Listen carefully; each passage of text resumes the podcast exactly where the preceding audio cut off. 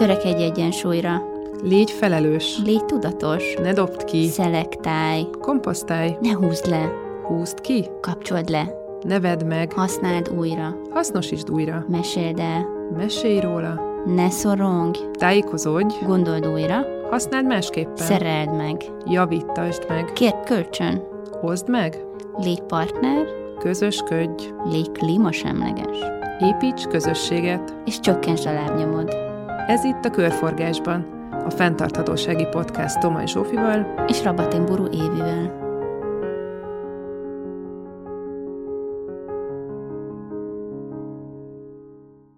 Sziasztok, itt vagyunk egy újabb epizódban, benne a körforgásban. Zsófival a társadalmi vállalkozásokról fogunk ma beszélgetni, és pedig azért, mert hogy ez egy feltörekvőben lévő trend, úgy látjuk, egyre nagyobb figyelem és fókusz veszi őket körül.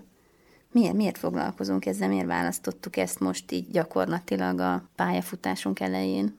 Igen, ez lesz a harmadik podcast epizódunk, és azt gondoljuk, hogy társadalmi vállalkozások kérdése ez abszolút beleilleszkedik abba a szemléletmódba, amivel itt, amit mi szeretnénk bemutatni, hiszen már maga a tevékenység is egy, egy fenntartható irányt mutat. A társadalmi vállalkozások nem csak fenntarthatósági szempontból fontosak, hanem önmagukban, mint piaci szereplők is nagyon érdekesek, és ugye együtt célunk az, hogy a podcastban bemutassuk a fenntarthatósági trendeket, és a társadalmi vállalkozások abszolút beleillenek ebbe az irányzatba. Reményeink szerint nagyon sok társadalmi vállalkozás fogunk nektek bemutatni ebben a podcastban. Ma is hoztunk már egy témát, az adni jogát, illetve lesz egy bónusz részünk a Budapest Bike Mafiával, és nem titkoltan az a célunk, hogy megteremtsük ennek a, a témának az elméleti alapjait a podcastban, és később újra és újra tudjunk majd erre a részre hivatkozni. De akkor lássuk, hogy miről beszélgetünk ma. Elmondjuk, hogy mik is ezek a társadalmi vállalkozások, beszélgetünk arról, hogy hogyan jönnek létre és mivel foglalkoznak, kicsit kitérünk a pénzügyi kérdéseikre, az epizód második felében pedig szokás szerint lesz egy vendégünk, Kalmár Anna, aki az Adni Joga alapítója, és vele fogjuk kicsit körbejárni a társadalmi vállalkozások magyarországi helyzetét, illetve az Adni Joga küldetését. Na de akkor kezdjük is azzal, hogy tulajdonképpen kik és mik is ezek a társadalmi vállalkozások. Ők a szociális gazdaság fontos szereplői, tehát olyan szektorban tevékenykednek, amely köztes helyet foglal el az állam és a piac között. Gazdasági és szociális küldetést egyaránt teljesítenek, közérdeket szolgálnak, és céljuk nem a profit elosztása, hanem újrahasznosítása a non-profit szervezetek tevékenységében.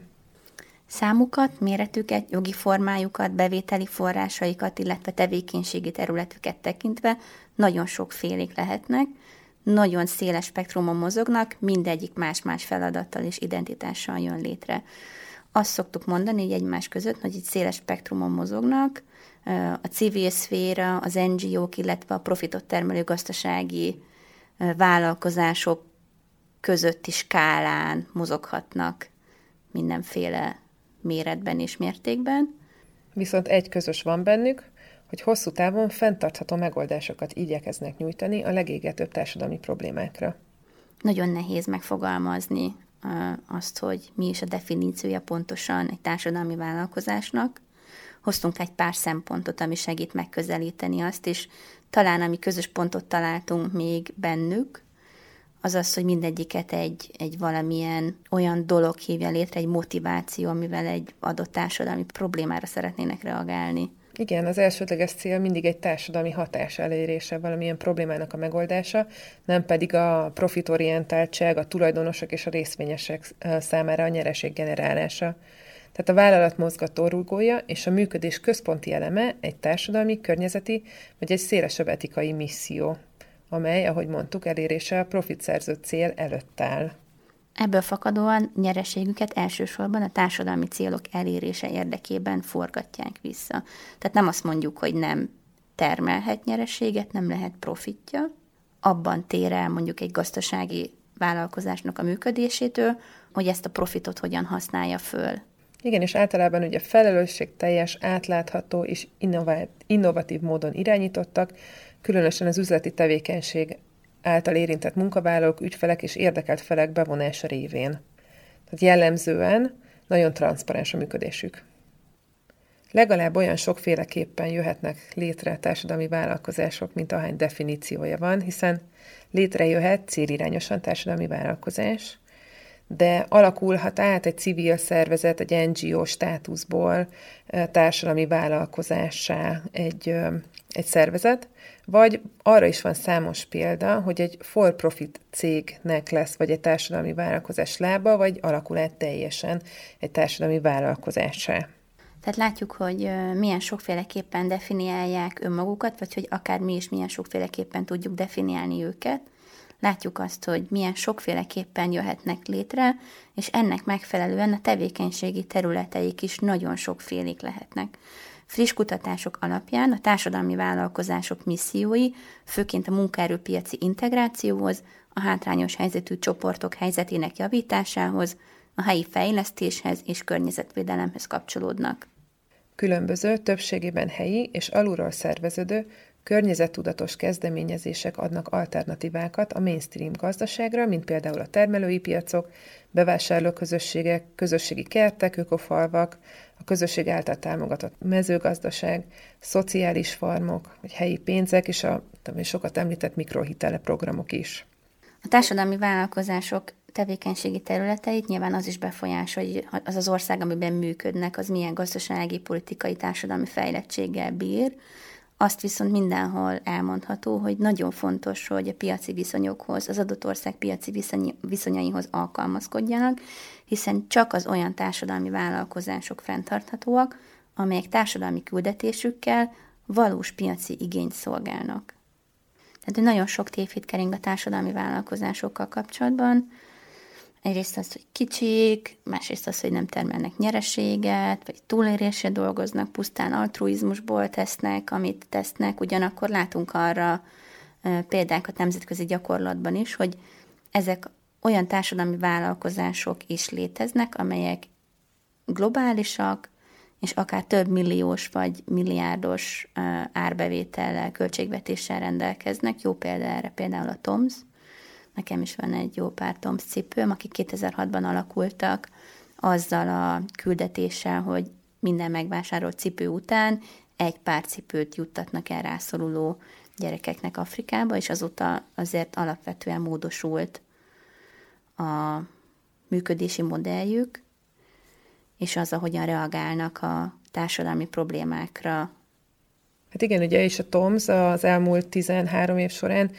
majd 100 millió cipőt adott rászorultaknak, és nagyon hasonló logikával dolgozik a Warby Parker is, ami itthon mondjuk nincsen, ez egy szemüvegmárka, én nagyon-nagyon szeretem, az egyik kedvenc szemüvegem amúgy pont Warby Parker, és nekik nagyon hasonló volt a koncepciójuk, egy eladott szemüveg után rászorulóknak adományoztak egy, egy szemüveget, de ami mondjuk itthon lehet, hogy jobban ismert, ugye ez a LAS, a kozmetikai cég tulajdonképpen, és ők az úgynevezett mesztelen termékekre specializálódtak, nincsenek a, a termékek semmibe se csomagolva, és az egyik missziójuk az, hogy, hogy jó, jobbá tegyék a világot az emberek, az állatok és a környezet számára, és az elmúlt 7 év során 6 millió dollárt költöttek a környezetre.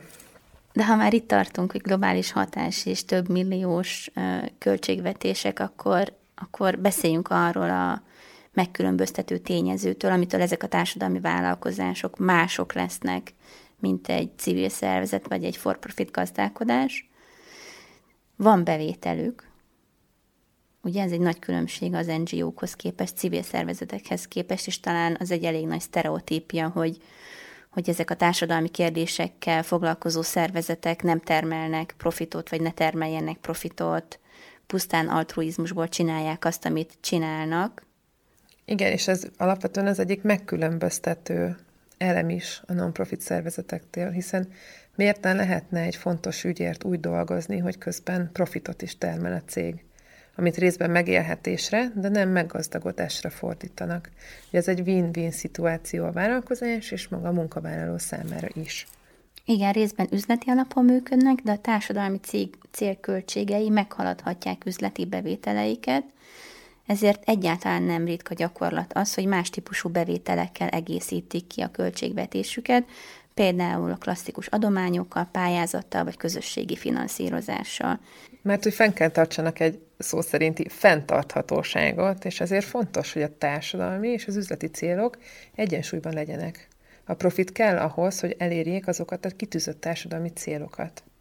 Ezért azt gondoljuk, hogy a társadalmi hatás elérése mellett abban is fontos szerepet tölthetnek be ezek a vállalkozások, hogy megváltoztassák az arról való gondolkodásunkat, hogy egy fontos ügyet dolgozó szervezet kizárólag önkéntességen, pályázatokból, vagy akár az egyszázalékos kampányokból befolyó bevételekből tartsa fenn magát.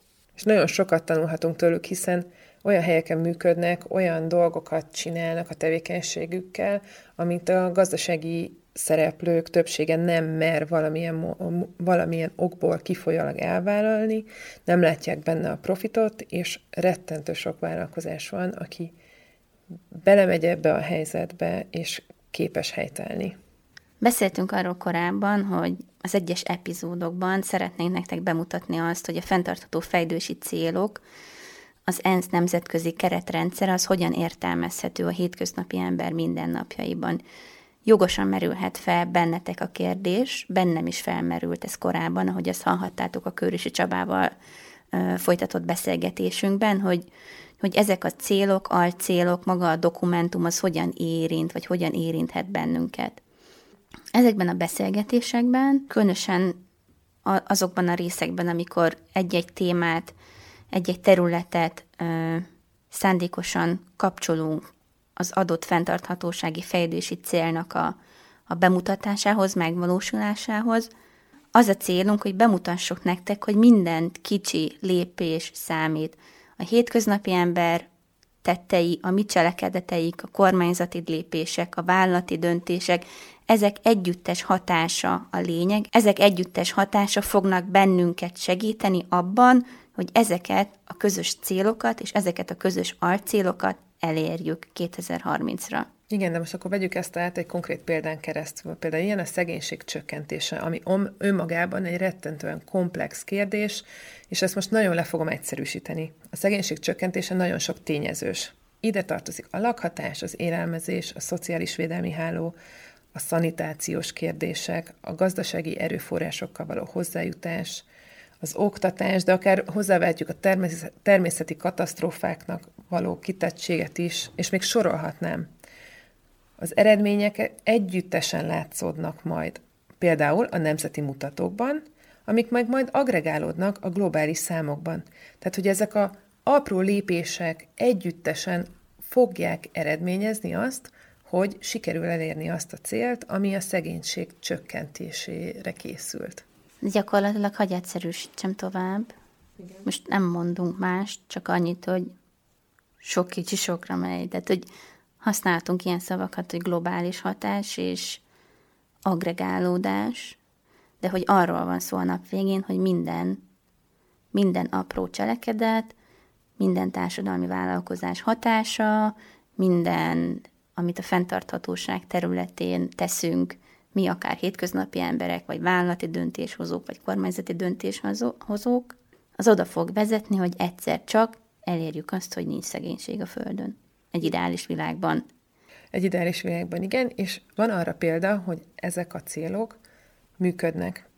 Az ENSZ-nek volt egy korábbi célrendszere, a MDG-k, most ennek a részleteibe hadd ne menjek bele, de például azoknak az eredményeképpen sikerült a mély szegénységben élők számát több mint a felére csökkenteni, például 1,9 milliárdról 2015-re már 836 millióra csökkent ez a szám.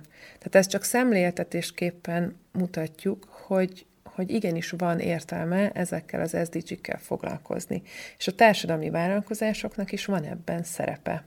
És nem meglepő módon a társadalmi vállalkozások a társadalmi SDG-k megvalósításában tudnak elsődlegesen tényleges eredményt elérni.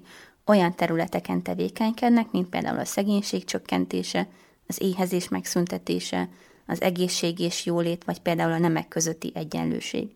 De olyan kérdéseknél is ki tudják fejteni a hatásukat, mint az ivóvízhez jutás, a tiszta és megújuló energia, vagy a tisztességes munka és gazdasági növekedés. Ezek mind-mind SDG célok, csak most nem soroltuk fel őket annyira didaktikusan, mint ahogy szoktuk, És még nagyon fontos azt a kiegészítést tenni itt, hogy ugye beszéltünk arról, hogy ez egy klasszikusan spektrum téma, de nagyon fontos, hogy ezek a, ezek a célok más-más fókusszal és hangsúlyjal jelentkeznek a különböző országokban, attól függően, hogy az adott ország társadalmi, gazdasági, politikai fejlettségben milyen szinten áll. Azt még fontosnak tartanám kihangsúlyozni, hogy a társadalmi vállalkozások nem csak a fő tevékenységükkel tudnak az SDG-hez hozzájárulni, hanem csak úgy, mint egy gazdasági vállalat, az etikus beszerzésükön keresztül, a működésük során például, hogy marginalizált csoportokat foglalkoztatnak, a nyújtott termékeken és szolgáltatásokon keresztül, azáltal, hogy mit csinálnak a profitjukkal, illetve a közvetlen programokkal és kezdeményezésekkel. Gyakorlatilag az elméleti részünket itt le is zárhatjuk. Várjuk nagyon a stúdióba Kalmár Annát, az Adni Joga alapítóját. Vele fogunk beszélgetni a második részben a társadalmi vállalkozások magyarországi helyzetéről, az ő tapasztalatairól, aki nem csak tanulja ezt egyetemen, hanem csinálja is a való életben.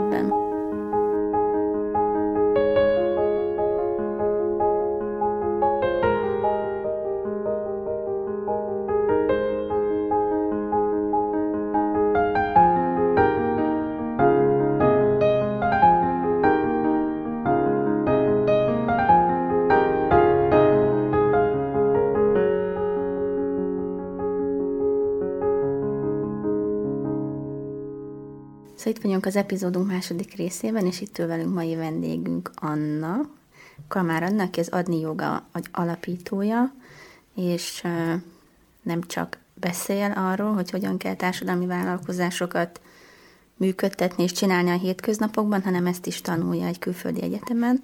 Ezt majd el fogod nekünk mondani, ugye? Igen, sziasztok, nagyon örülök, hogy itt lehetek. Köszönjük, hogy elfogadtad a meghívást. Szóval hogy az epizód első részében beszélünk erről, hogy ez is egy gyakorlatilag hasonló módon, mint a, mint a Women Empowerment, egy ilyen spektrum téma, és nem tudom, hogy van-e ilyen így definíció szerint, de hogy mi így, így definiáltuk. Mi a podcastba bevezettük ezt, hogy Igen. spektrum kérdés valami. Mert hogy a társadalmi vállalkozások valahol így a, a non-profit, NGO szektor és az abszolút for-profit gazdasági szektor között helyezkednek el egy ilyen viszonylag széles spektrumon, attól függően, hogy milyen társadalmi problémára reagálnak, mekkora a méretük, hogyan jöttek létre, hogyan definiáljuk, definiálják magukat, hogyan, hogyan uh, identifikálják, de hát ez nagyon csúnya szó, nem? Mm, igen, nem. Mire alapozzák az identitásukat? Na, igen, köszönöm szépen. Szóval, hogy, hogy te mit, mit gondolsz erről, és ez így Magyarországon mennyire jár gyerekcipőben? Lehet ilyet mondani, hogy... Hát inkább szerintem vannak ilyen régiós jellegzetességei Magyarországon, meg ha jól látom, akkor így a környező országokban is. Szóval az, hogy mi egy társadalmi vállalkozás, arra rengeteg definíció létezik, és rengeteg szinte ilyen felfogás vagy irányzat, és van, aki egészen nyíltan és és nyitottan definiálja, hogy mi az a társadalmi vállalkozás, és azt mondja, hogy ha már társadalmi érték és gazdasági érték is teremtődik egy kezdeményezésbe, azt már nevezhetjük társadalmi vállalkozásnak, és akkor vannak olyanok, akik meg sokkal konkrétabb kritériumokat szabnak ehhez, mint például, hogy létez, hogy dolgozik, tehát hogy van egy bizniszterve, vagy egy ilyen üzleti terve a vállalkozásnak, és végez társadalmi hatásmérést is, tehát ilyen egészen konkrét definíciók is vannak. És az, hogy itthon mi a társadalmi vállalkozás, az szerintem egy picit már így egy saját formáját öltötte, vagy egy, amennyit én látok belőle, egy, egy ilyen izgalmas, régiós specifikumokkal teli dolog, tehát hogy azt látod, hogy kicsit itthon más Igen, társadalmi tehát... vállalkozás, mint mondjuk a briteknél, tegyük Igen, fel. vagy én erről először Angliába tanultam. Igen, mert te tanulsz is róla. Hogy Most is tanulok mondta. róla, igen, és először Angliába is hallottam róla, és ott olyan kontextusban beszélnek róla, hogy társadalmi vállalkozást alapítani. Ugye, tehát, hogy még vannak olyan programok is, amik erre ösztönzik a fiatalokat, idősebbeket, pályaváltókat, stb. Itthon pedig én úgy látom, hogy társadalmi vállalkozások túlnyomó részben úgy alakulnak, hogy van egy non-profit szervezet, a, akinek, aminek forrásteremtési problémái vannak, és ki kell találni egy új lábat, amivel fent tudja magát tartani a pályázatok mellett, az adománygyűjtés mellett, és akkor általában így jön be az, hogy, hogy hát akkor nyissunk valamit, kezdjünk el valamilyen tevékenységet, egy terméket, egy szolgáltatást, ami, ami egy bevételi lábat tud nekünk biztosítani.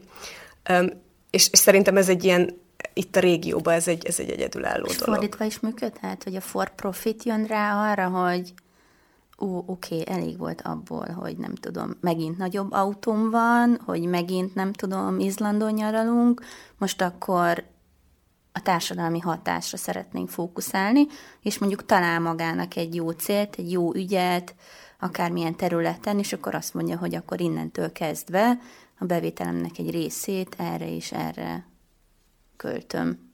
Igen, abszolút. Vagyis én ebben nagyon hiszek meg abba, hogy, hogy szuper lenne, hogyha ez lenne a jövő, hogyha mindenféle eddig for profitnak vélt vállalkozás és üzlet kicsit rádöbbenne, vagy, vagy belenézne abba, hogy, hogy most éppen milyen hatást vált ki a környezetére, vagy ebbe az országba, ebbe, erre az országra, amiben mm. élünk, és hogy hogyan lehetne ezt egy kicsit még pozitívabbra fordítani. Ugyanakkor az is fontos, hogy, hogy azért húzzunk egy határt, egy határvonalat a között, hogy, hogy valaki jótékonykodik a szabad idejébe, és hogy valaki mondjuk tényleg azzal foglalkozik 0-24, hogy egy kifejezett társadalmi probléma, ami hozzá nagyon közel áll, arra valamilyen megoldást tudjon hozni. És Persze, találni. tehát más egy, egy önkéntes, meg valaki, aki egy filantróp tevékenységet folytat, kvázi biznisz jellegszerűen. Igen, és nagyon sok nagyon érdekes um, irodalom van arról, hogy melyiknek van nagyobb társadalmi hatása.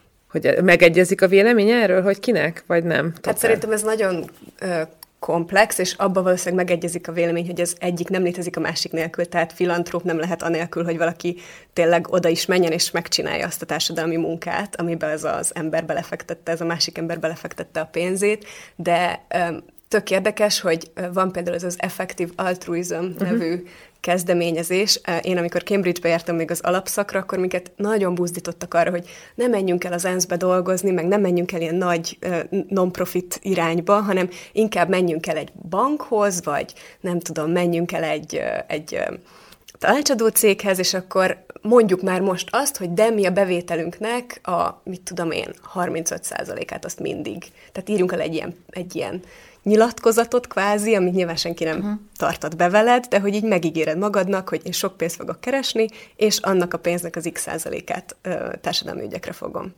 ö, annak fogom szentelni. Ez amúgy egy jó ötlet végül is, csak nem tudom, hogy ezt hányan csinálják is, meg hogy a, a vállalat mögé áll, mert szerintem ez akkor működik, hogyha, hogyha van mögötted egy ilyen vállalati szupportrendszer, nem? Valahogy azt gondolnám. Hát ezt a részét én annyira nem látom át, a másik részét viszont átlátom, hogy ez csak akkor működik, hogyha átlátható, kredibilis, jó, igazán társadalmi változást generáló szervezetek működnek, amiben bele lehet rakni azt a pénzt, amit az emberek azt ígérik, hogy bele fogják rakni.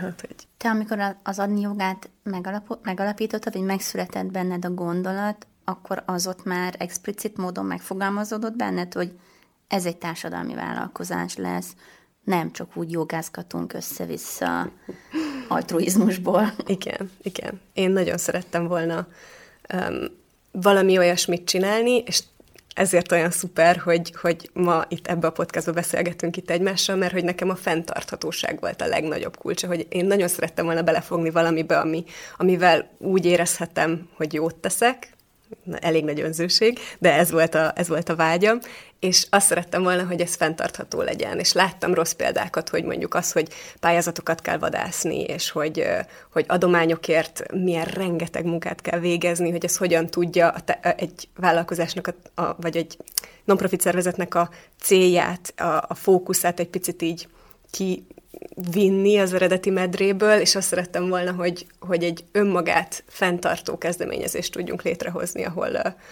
ahol kvázi fedezni tudjuk a költségeit a saját bevételeinkből. És az, hogy ez a jogára fog épülni, ez adott volt, vagy ez is jött valahogy? Ez abszolút jött. Ez a legérdekesebb fordulata volt az életemnek szerintem eddig. Azt tudtam, hogy nagyon szeretnék valami társadalmi vállalkozási témában dolgozni, és addigra jogaoktató is voltam, de csak azért, mert én nagyon szerettem otthon pont ilyen mentális egészség karbantartás szempontból jogázni, és, és amikor egy ilyen önkéntes lehetőséggel elmentem Görögországba, akkor pont úgy adódott, hogy ott volt egy csoport, akik szerettek volna valamit mozogni, és, és ez 6-7 menekült nőből állt ez a csoport, és, és elkezdtünk együtt jogázni, úgyhogy én még életemben azelőtt nem tartottam 10 percnél hosszabb jogaórát, vagy bármit, és, és két hónapig jogáztunk együtt, és a végére... De ez egy menekült táborba volt, ugye? Jól tudom. Igen, ez hát egy menekült tábor mellett. Mi nem mehettünk be önkéntesként uh-huh. a menekült táborba, de ők ki tudtak jönni, és akkor ott volt egy ilyen központ, ahol oktatás volt, meg egy, egyáltalán egy ilyen biztonságos teret biztosítottunk nekik, és, és akkor ott kezdtünk el együtt jogázni. Tehát ők főleg szír és afgán menekült nők voltak, akikkel ott együtt elkezdtünk meditálni, relaxálni, és a két hónap végére egyrészt hihetetlen volt rajtuk látni a változást, másrészt megszületett bennem ez a gondolat, hogy, hogy vannak ezek az eszközök, ezek a tehát dolgok, amiket, amiket tudunk, amikben jók vagyunk emberként, és szerintem sokszor az ember nem úgy közelít meg egy társadalmi problémát, hogy én mibe vagyok jó, és azt hogyan tudom átfordítani abba, hogy más, másoknak ez javára váljon, hanem inkább az, hogy adok akkor pénzt, vagy adakozok, vagy adományozok, vagy önkénteskedek, de, de hogy tök fontos, hogy ezek a önkéntes megmozdulások, ezek tényleg olyan területen történjenek, ahol nekünk tapasztalatunk van, ahol tudásunk van, amik Meg irányba... hiszel, nem? Hogy amit így tudsz képviselni, ami, amivel együtt tudsz élni. Hát igen, annyira tudod internalizálni az egészet, hogy, hogy, hogy természetesen jön kifele is, amit csinálsz, nem? Tehát, hogy valahol ez is a kulcs, hogy, hogy szereted, természetessé válik, és bízol magadba, tudod, hogy meg tudod csinálni. Sokáig tart ezt elmagyarázni itthon Magyarországon? Mennyire ismerik az adni jogát, vagy amikor elmész egy-egy szervezethez, akkor értik egyrészt a társadalmi vállalkozás fogalmát, mennyire van ez benne a gyakorlatban? Hát attól függ, hogy milyen buborékban mozog éppen az ember. Azért így a non-profit világban abszolút központi már a társadalmi mhm. vállalkozás uh-huh. kérdésköre. Vannak is olyan programok, amik kifejezetten azért léteznek, hogy segítsenek non-profitoknak társadalmi vállalkozási lábat létrehozni. Mi is részt vettünk ilyen programban. Ami még picit nehezebb, az inkább ez az ilyen közvélekedés. Szóval és nem is az, hogy mi az, hogy társadalmi vállalkozás, hanem amikor mi arról beszélünk, hogy mi tíz jótékonysági jogacsoportot működtetünk, és hátrányos helyzetű embereknek oktatunk jogát. Ezzel így tudnak azonosulni az emberek. És akkor, amikor emellé azt mondom, hogy és irodákba kimegyünk, és céges jogát oktatunk, és pénzt kapunk belőle, és ezt a pénzt forgatjuk vissza a jótékony órákba. És itt már egy picit van, hogy az emberek ö, azt gondolják, hogy de ha te egy alapítvány vagy, akkor te miért kereskedsz kvázi, tehát hogy miért van vállalkozási lábad. És volt már olyan, nem is tudom, hogy kritika, nevezhetjük kritikának az irányunkba, hogy majd, hogyha ti egy, egy rendes alapítvány lesztek, és abba hagyjátok ezeket a céges jogákat, akkor majd tudunk titeket támogatni. Hmm. Én üzenem ennek a... nem, nem csak a... De, de igazából ezt én bemerem vallani, no. hogy nem, hát igazából, hogy, hogy ha megnézzük a, társadalmi vállalkozások üzleti modelljeit, az egyik, az első között van az, amit ti csináltok. Tehát, hogy ha ezeket a felsorolásokat most így tudományos alapon tekintjük, hogy milyen üzleti modellek alapján tud egy társadalmi vállalkozás működni, ez pont ez a kereszt finanszírozásos módszer. Tehát ez az ő sara, hogy ezt nem tudja, te miért egy pillanatig se érez magad rosszul. Nem, abszolút, meg ez, ez a mi feladatunk, szóval szerintem minden kezdeményezésnek be kell bizonyítani az ő saját létjogosultságát, és van tér arra, hogy megmutassa a sikeres működésével, hogy ez egy út a jövőbe, amin el lehet indulni, és aminek ez és ez és ez az előnye. Úgyhogy én ett, nekem ettől csak az ilyen küldetéstudatom erősödik, hogy akkor itt még van mit csinálni. De azt még meséld már el nekünk, hogy akkor hogy volt ez a folyamat. Erre nagyon kíváncsi vagyok. Tehát kital, eljutottál odáig, hogy akkor a joga az, amit szeretnél csinálni, ez legyen az egyik pillére, vagy ez, ez, ez is még ez, ez a folyamat csak egy szakasza? Hát ez igazából már egy picit korábban indult bennem, tehát én egyébként történész vagyok, és amikor befejeztem az egyetemet, akkor tudtam, hogy ö, nem feltétlenül történelemmel szeretnék foglalkozni ezután, ö, és, hogy, és hogy ez a valamilyen társadalmi segítségnyújtás, ez nagyon közel áll hozzám. És akkor az első olyan állásom, vagy gyakornokságom, amire igazán büszke voltam, az a UNHCR, az ENSZ, menekültügyi ENSZ-nél volt, és, és ott te, tökre beleláttam abba, hogy egy ilyen nagy szervezet hogyan működik, viszont éreztem, hogy ami hozzám jobban illene, az, az valami, amikor tényleg ott van az ember azokkal az emberekkel, akiknek segít. És így kerültem aztán Görögországba is, hogy amikor vége lett a gyakorlatomnak, akkor kerestem azokat a lehetőségeket, hogy, hogy meglássam, hogy mi az, amivel eddig próbáltam foglalkozni, de ugye test közelben nem sikerült ö, ö, oda jutnom és, és akkor Görögországba kezdett el az megfogalmazódni bennem, hogy nekem valamilyen kis grassroot, vagy valami olyan szervezetben lenne a helyem, ahol tér van arra, hogy hogy én még nagyon idealista vagyok, meg hogy egy csomó ötletem van, és hogy ezeket szeretném megvalósítani. És itt történt Görögországban ennél a szervezetnél, az Action for Education-nél, hogy azt mondta egyébként 25 éves vezetője ennek a szervezetnek, hogy de hogyha neked vannak ötleteid, akkor miért állás, állásokra jelentkezel itt a Mi nem valósítod meg szabad, önmagad? szabad idődbe? Igen. Hogy miért, miért nem csak azokat, menj haza, és próbáld ki, és, és nincs semmi, hogyha nem sikerül. És ez, a, ez volt az a lökés, ami után, utána ugye közben zajlottak ezek a jogaórák, és ezért csak így felébredtem éjszaka, ezért iszonyat klisé, de tényleg ez történt, így felültem éjszaka, és így fú, nekem van for van, jogával kapcsolatos társadalmi vállalkozási modellt kell felépítenem, az lesz a neve, hogy adni joga. De jó. Konkrétan így volt. És akkor egyébként, amikor hazajöttem, akkor ez csak abban mutatkozott még meg, hogy uh, találtam magamnak egy félállást, és amellett elkezdtem jótékonysági szervezetekhez járni, um, jogát oktatni, három szervezethez mentem el, és azt mondtam a barátaimnak, hogy jöjjenek át csütörtök este, és tartok nekik egy jogaórát, de dobjunk már össze jogamatracokra, hogy azokat el tudjam vinni ezekhez a jótékonysági szervezetekhez. És akkor ez volt két és fél éve. Volt bármilyen formában üzleti terved? Akár egy papírfecnén, akár egy Excelben, vagy egy Google Drive-on? Hát akkor nem, amikor elkezdődött ez az egész. Aztán lett nem túl jól használható üzleti terv, mert például az első ilyen üzleti terv, amit megpróbáltam összerakni, abból kijött az, hogy ez már most, már akkor fél évvel az indulás után egy abszolút önfenntartó társadalmi vállalkozás, ahol minden ki- kiadásunkat fedezi, az összes bevétel, és akkor valaki ránézett, és így mondta, hogy és ebben neked a fizetésed, az például így hol van? És én így, ja, ja, a fizetés, hát az még nincs benne. Rögtön mínuszba került az egész ez a, ügy. Igen, ez, ez egy tanulási folyamat. kell, nem? Tehát, hogy ez abból is fakad, hogy hogy vagyunk így, így bekötve társadalmilag, gazdaságilag Magyarországon ebbe az egész non-profitról való gondolkodásba, a társadalmi munkába, mik voltak ennek a gyökerei 1989 előtt, kommunista szombat, stb. Én, én emlékszem, hogy erre mit összeküzdöttünk a nagyvállalati időkben, eladni a munkatársaknak egyáltalán az önkéntességnek a gondolatát, hogy ő eljön önkénteskedni, de nem szombaton, de nem munkaidőben, de nem tudom, tehát, hogy annyiféle reakció és visszacsatolás jött mindig, és akkor erre így nagyon rá kellett menni kommunikációban, hogy akkor ez, ez miért jó, miért jó annak a közösségnek, miért jó neked. Úgyhogy ezt, ezt el tudom képzelni, hogy, hogy, hogy nem kell szégyelni azt, hogy egy társadalmi vállalkozásban tulajdonképpen az is a célod, hogy pénzt is keressél vele. Nem? És itt jön megint be a fenntarthatóság. Igen. Tehát hogyan várjuk el kezdeményezésektől, hogy hosszú távon próbáljanak társadalmi problémákat megoldani, hogyha közben az totális tabu, hogy ebből van, aki pénzt keres. Vagy hogy jó, talán az már nem, hogy valaki pénzt keres, de hogy megszabjuk fejbe, azért mindenkinek ott van egy kis, egy kis korlát, hogy mennyit kereshet ugye egy, egy jótékonysági szervezetben dolgozó ember, és hú, hát ő már túl sokat keres ahhoz, hogy...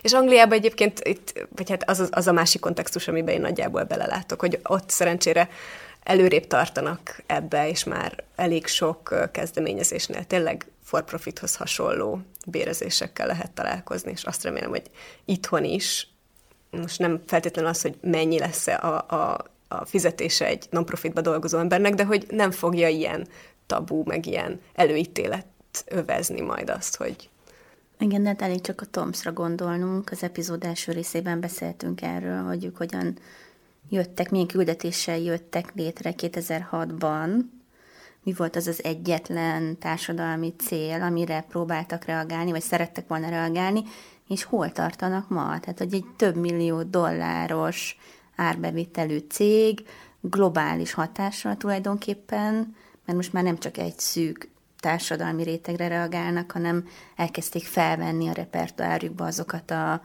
problémákat is, amik a helyi közösségből a vásárlóik, a fogyasztóiknak a, a, a körében fogalmazódnak meg. Úgyhogy szerintem abszolút követendő példa lehet. Igen, főleg olyan szempontból, hogy ők ugye a társadalmi, vállal, tehát a társadalmi hatásmérésük során jöttek rá arra, hogy Igen. amit ők eredetileg csináltak, annak rengeteg negatív hatása volt, amellett, hogy pozitív hatása is voltak. Tehát ők tönkretettek ott ilyen, ilyen piaci szereplőket azokba az országokba, ahol elkezdtek ugye cipőket osztani, és átformálták a, a non-profit tevékenységüket mára már teljesen, tehát hogy kvázi nem, nem olyan formában Aha, igaz már igen. náluk a van forban. És ez is, hogy, hogy kell tudnia egy szervezetnek szerintem válaszolnia éppen azokra a jelenségekre, amiket tapasztal a kedvezményezetti körben. Főleg, hogyha ma saját maga kreálja, és legyen olyan bátor, hogy ezt felismeri, Bár, és, igen. és hajlandó rajta változtatni, hiszen megerősíti azt, hogy amit igen. csinál, azt hitele, abban hiteles. Ez nagyon érdekes kérdés. És hogyha már ilyen forrás oldalról beszélünk, kifejezetten a, a, a jogaoktatás tudja finanszírozni a társadalmi jogaoktatási részt, vagy, vagy vannak a, a, a adni jogának más bevételi forrásai is? Szóval ehhez fontos azt tudni, hogy 15 jogoktató dolgozik jelenleg az adni joga keretei között. Mi egy, így vagyunk egy oktatói közösség, és a minden egyes ilyen cégeknél megtartott jogaóra, ami a mi fő bevételi forrásunk, az ezek által a jótékony jogoktatók által valósul meg, és ők ezért fizetést is kapnak. És emellett, ahogyan építjük a vállalkozást, úgy látjuk, hogy szükség van arra is, hogy egy úgynevezett hibrid pénzügyi modellbe dolgozzunk, tehát pályázatokon is dolgozunk, ugyanekkor van jelenleg is két projektünk, amit pályázati pénzből finanszírozunk. De a cél, igazándiból a fenntarthatósági célunk az az lenne, hogy tényleg fedezeti pont, minimum fedezeti ponton működjünk, és a, a céges jogaórák és a céges partnerségek finanszírozni tudják az összes társadalmi tevékenységünket, és az ezekkel kapcsolatos kiadásokat. És ettől messze vagytok meg? Na hát attól függ, hogy mennyire idealista csapattagot kérdezel. Szerintem nem vagyunk tőle nagyon messze, mert azt látjuk, hogy nagyon sok cég nyitott a mi üzenetünkre, és, és kezdik megérteni ezt a segítő vásárlás koncepciót, hogy, hogy jót tenni, és ugye CSR csinálni, azt nem csak úgy lehet, hogy, hogy, hogy pénzzel támogatunk egy szervezetet, hanem hogyha mondjuk van két szolgáltatás, két jogaóra, amit meg tudok venni a munkavállalóimnak, akkor inkább azt a jogaórát vegyem meg, amivel egyébként egy társadalmi célt is támogatok, és tíz jótékony csoportot tudok létrehozni.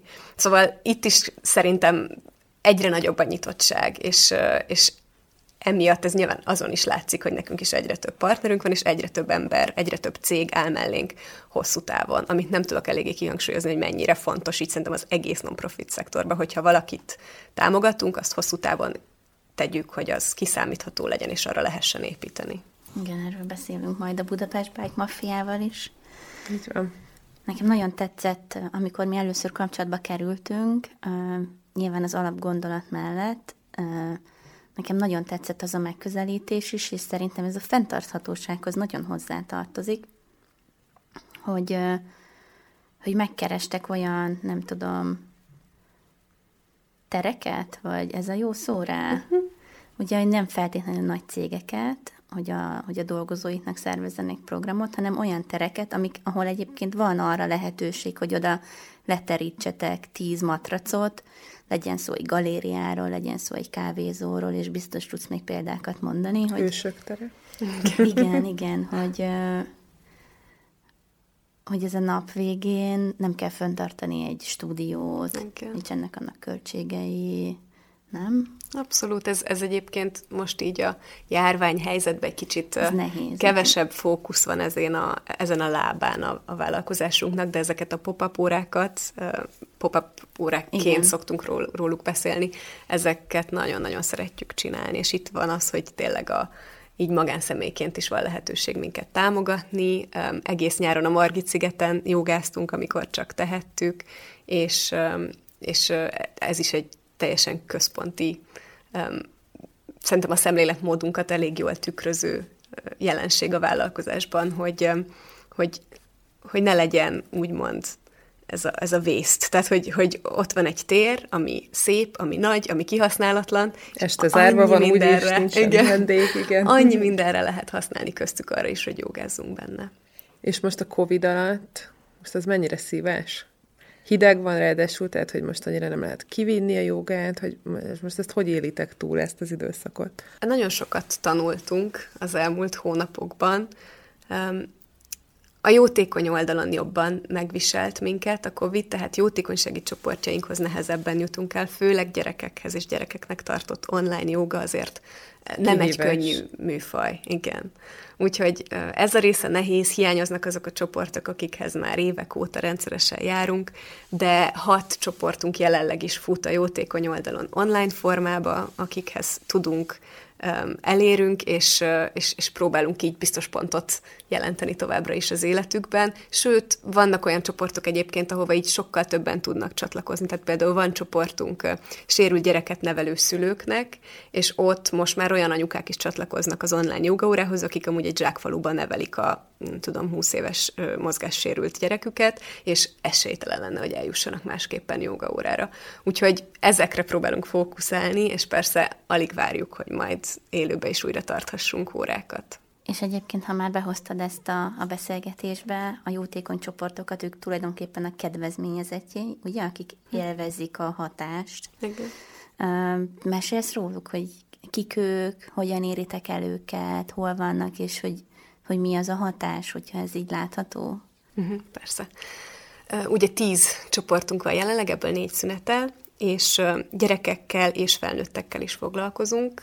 Gyerekjogába állami gondozott gyerekekkel, mély szegénységben élő, például anyaotthonban élő gyerekekkel is foglalkozunk, szegregátumban élő gyerekekkel is, és felnőtt oldalon pedig vannak menekült csoportjaink, bántalmazott múltú nőkkel is van külön jogaóránk, ez a sérült gyerekek szüleinek tartott óra, amit már említettem például, és, és kifejezetten sérültséggel, főleg autizmussal élő fiatalokkal is jogázunk együtt, és ebből a, az a autizmussal élők jogája és a gyerekjoga az, ami nehezebben működik most. Um, Általában jótékonysági szervezeteken keresztül érjük el ezeket a csoportokat, tehát sokszor ők meglévő csoportok, uh-huh. ahova mi be tudunk jönni, és, és meg tudjuk nekik mutatni, hogy mi az a joga, mi az a meditáció, mi az a befelé fordulás, de egyre több olyan csoportunk is van, ahol mi megfogalmazunk egy érintetti kört, és több jótékonysági szervezettel vesszük fel a kapcsolatot, és azt mondjuk, hogy ide lehet kvázi referálni, vagy küldeni um, olyan bántalmazott múltú nőket, akiknek úgy érzitek, hogy, uh, hogy segítene meg, akik nyitottak erre. És a hatás, amit uh, remélünk, meg szerencsére sok esetben látunk is, az az, hogy hát ez a, a, a mentális egészséggel kapcsolatos jó hatása a jogának, így tudnám röviden összefoglalni.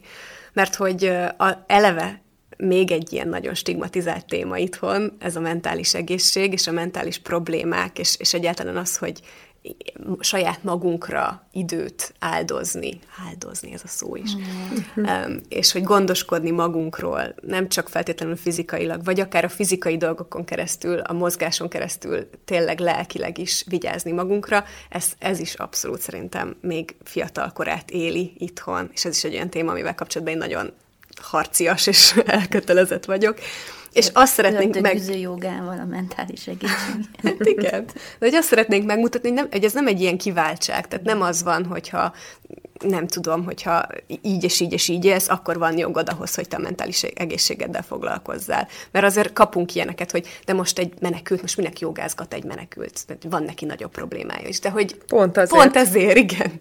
Hogy igen. A, a problémái, tehát hogy ez egy eszköz, ez egy mentális egészségre ösztönző eszköz, ami megengedi neked, hogy befele figyelj, és megengedi azt, hogy, hogy egy kicsit foglalkozz végre saját magaddal is. Úgyhogy ez a legfőbb hatás, amit el szeretnénk igazándiból érni, ez egy abszolút mérhetetlen hatás, tehát nincs olyan hatásmérés, ami uh-huh. ezt így szépen, tudományosan le tudja képezni, de nyilván eh, személyes történeteken keresztül, meg eh, kérdőíveken keresztül próbáljuk nézni, hogy tényleg ilyen hatással van-e a mi társadalmi vállalkozásunk a kedvezményezettekre.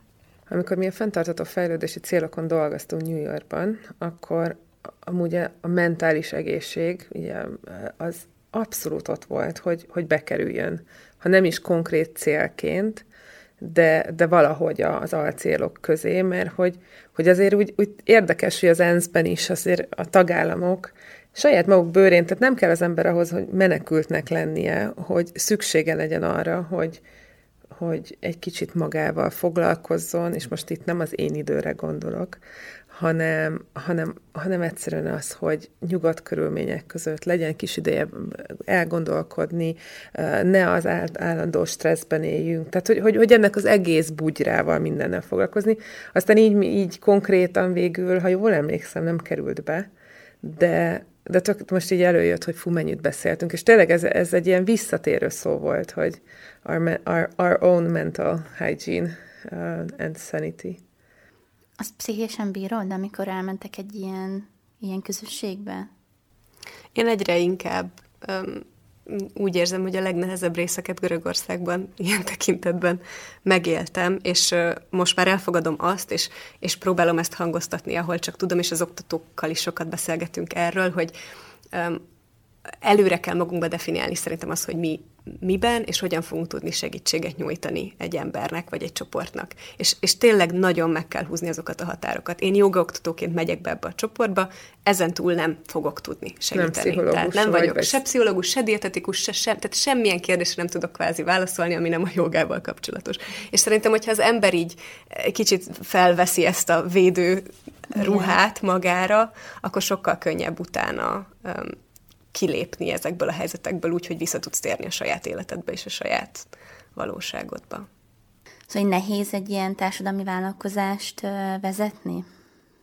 Sok szempontból nehéz, Azért, mert néha úgy érzem, és ezt most csak a saját nevemben mondom, de nyilván itt egy négyfős operatív csapat és egy 15 fős oktatói gárda áll mellettem, akik sokkal könnyebbé teszik a folyamatokat, de azt szoktam én nehéznek érezni, hogy olyan, mint hogyha egyszerre működtetnénk egy alapítványt, egy egyesületet az oktatói közösségnek, és egy rendes, nem tudom, üzleti vállalkozás. Kvázi, igen. Tehát néha úgy érzem, hogy nagyon nehéz minden oldalon megfelelni. Viszont tehát, hogy tényleg ez a küldetés tudat, ami az egészben benne van, az, azt tudni, hogy minden nap, minden, akkor is, hogyha adminisztrációról, vagy pénzügyekről, bármiről van szó, egy jó célt szolgál az, amit csinálok, az nagyon tud előre tolni, és, és motivációt tud adni a hallgatók nem látják, hogy közben csillog a szemed, és mosolyogsz, és az annyira jó, tehát tényleg, tehát ezt, ezt így csak megpróbálom átadni, hogy, hogy Anna mesél, és így, így annyira jó ránézni közben, hogy az a lelkesedés, meg tehát, hogy ez kell, és ez, ez, ez fantasztikus. Mondom, még előbb. idealista vagyok. Aztán Maradjon is így. Az előbb már majdnem bőnbiztem, csak nem, nem mertem. Hogy... Minden második epizódban sírunk. Sírunk, igen. De valaki azt mondta, nem, hogy itt van a női energia. Nem, de tök oké sírni.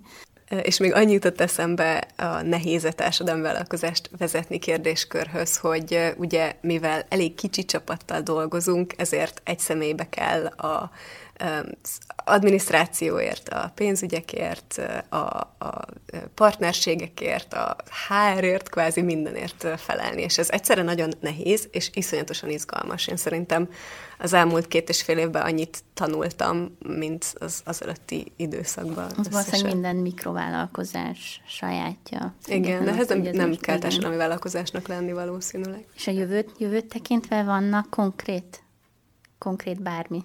Jaj, nagyon Cél, sok. rövid, közép, hosszú távon.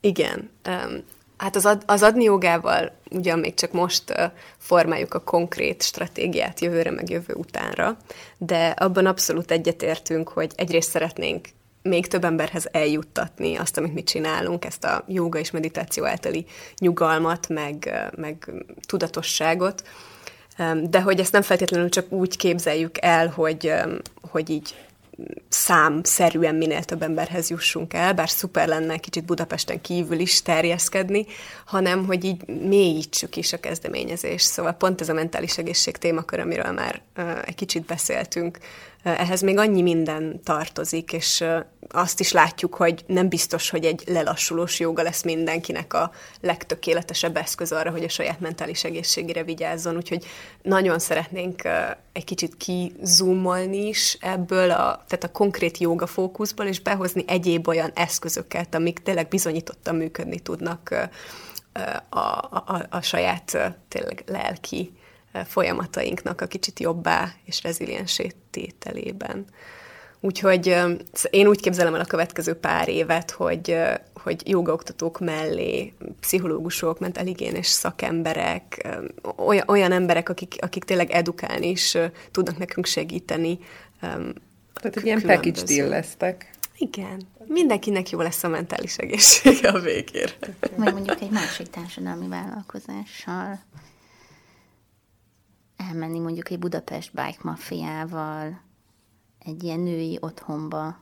Az, az kemény buli lenne. Az már egy ilyen eléggé ideális világ felé tartó pálya, nem? Ahol így mennyire szép az, hogy mondjuk nem egy társadalmi vállalkozás dolgozik, vagy foglalkozik egy adott érintett közösséggel, hanem be tud vonni még egyet, és gyakorlatilag multiplikálni tudja a hatást. Hát igen, ugye mi is a jótékonysági partnereinken keresztül ezt igen, próbáljuk igen. elérni, meg ez ahhoz is visszacsatlakozik, hogy mindenféle tevékenységgel lehet segíteni más embereknek, és hogy szuper, hogyha annál a tevékenység nem maradunk, amihez tényleg értünk, Igen. és amiben hiszünk. Hát ez szerintem zárszónak tökéletes, viszont mielőtt ténylegesen uh, vége lenne az epizódnak, minden vendégünket, minden vendégünkhöz felszoktunk tenni két kérdést. Felteszed a kérdést? A kérdés, amivel zárunk minden ilyen vendégepizódot, vagy ezt az interjú részt, az az, az hogy hogyha fenntarthatóság, akkor a saját életedből tudnál, ennek, tudnál ennekünk kettő olyan példát mondani, amire mondjuk büszke vagy, büszkén megosztanád velünk és a hallgatókkal, és van-e olyan, ami, amiben mondjuk van lemaradásod, és mondjuk azt úgy fejlődési területként definiálnád, hogy igen, a kelleténél nem tudom, többet járok autóval, vagy... Uh-huh. Igen. Vagy Akkor... mondjuk nem gyűjtöm be a tojás főzővizét viráglocsoló víznek. Akkor, akkor megfordítom, és úgy válaszolok rá, mert én még őszintén szava mindent fejlődési területnek érzek a saját fenntarthatósági törekvéseimmel kapcsolatban. Többek között azt is, hogy többet kéne lobbiznom valahogy ebbe a témakörbe, mert azt gondolom, hogy nyilván az egyén felelőssége is, de hogy azért itt jobban kéne hallatni a hangomat a nagyobb játékosok felé is. Szóval tényleg itt körülbelül minden a nem, nem tudom, hogy a teljes dobozt hova kell dobni a szelektívbe, ettől kezdve odáig, hogy basszus, amikor repülőre szállok, akkor gondoljak már bele, hogy annak milyen hatásai lehetnek. Ebben segít neked a Körforgásban podcast. Igen, és ez gyorsan meg is válaszolom, neked a teljes dobozt a papírba dob, és hogyha a repülőtérre akarsz, vagy repülni akarsz, akkor van már ilyen carbon uh, offsetting opció, és fizetsz nagyjából annyit még, három mondjuk fontot, pluszba repülőjegyedre, ami, amit majd egy másik helyen ilyen kar, carbon offsetre um, fognak fordítani. Reméljük. Remé- Jó, hát ebbe hinni kell, én azt gondolom, hogy, és ezt tényleg azt gondolom, hogy azok a e, méretű cégek nem tehetik meg, hogy nem arra fordítják. Én ebben tényleg hiszek, ez lehet, hogy naivitás részemről, de hogy persze ezek, ezek azért csak ilyen részleges megoldások, de a saját lelki békénk és mentális egészségünk miatt ezekbe szerintem jobb hinni. De hogy komolyra fordítva a szót, tényleg lesznek erről részek, hulladék hierarchiáról is, és mondjuk légiközlekedésről is. Szuper, alig várom, őszintén. És hogy a pozitív oldalon pedig még azt hoznám vissza, amiről végül is itt beszélgettünk már elég sokat, hogy fenntarthatósági szempontból szerintem sokat fókuszálunk a környezeti tényezőkre, ami szuper, de hogy a fenntarthatóságnak nagyon sok társadalmi tényezője is van, amik komplikálják szerintem a környezeti tényezők való odafigyelés, tehát például az, hogy most ugye beszéltünk a Budapest Bike Mafiáról, hogyha mindenféle csomagolást, tehát csomagolásmentesen élünk, akkor az ételmaradékokat hogyan fogjuk tudni eljuttatni azokhoz, akiknek szüksége van rá. Szóval, hogy a társadalmi kérdések szerintem mindig egy új komplexitást és új oldalt tudnak adni a fenntarthatósággal kapcsolatos dilemmáinknak, és, és én büszke vagyok arra, hogy szerintem az adni jogába ezzel foglalkozunk, és sokat gondolkozunk rajta, és remélem, hogy egyre többet fogunk így társadalmi szinten is ezen pörögni. Szóval mi tényleg azon leszünk, hogy minél több társadalmi vállalkozást bemutassunk a podcastban. Nagyon szépen köszönjük, hogy most velünk tartottál. Én is nagyon szépen köszönöm, hogy itt lehettem veletek. És reméljük, hogy nagyon sok helyre el fog jutni még az adni joga. Én Kívánunk neked sok sikert a jövőben. Köszönöm. Hogy találkozunk. Köszönjük szépen. Tavasszal reméljük a fabrikban is. Podcastunk zenéje György Ádám zongorista Egy nap New Yorkban című műve. A felvételt készítette Szucsik Anita az E-Studio Forrend stúdióban. Ádámnak és Anitának ezúton is köszönjük támogatásukat. Köszi, hogy velünk tartottatok, kövessetek minket az Instagramon és a LinkedIn-en, támogassátok munkánkat értékelésekkel és ajánlásokkal. Küldjetek javaslatokat jó témákra, jó gyakorlatokra a körforgásban podcastkuk az gmail.email címre. Személyesen pedig találkozzunk a fabrikban.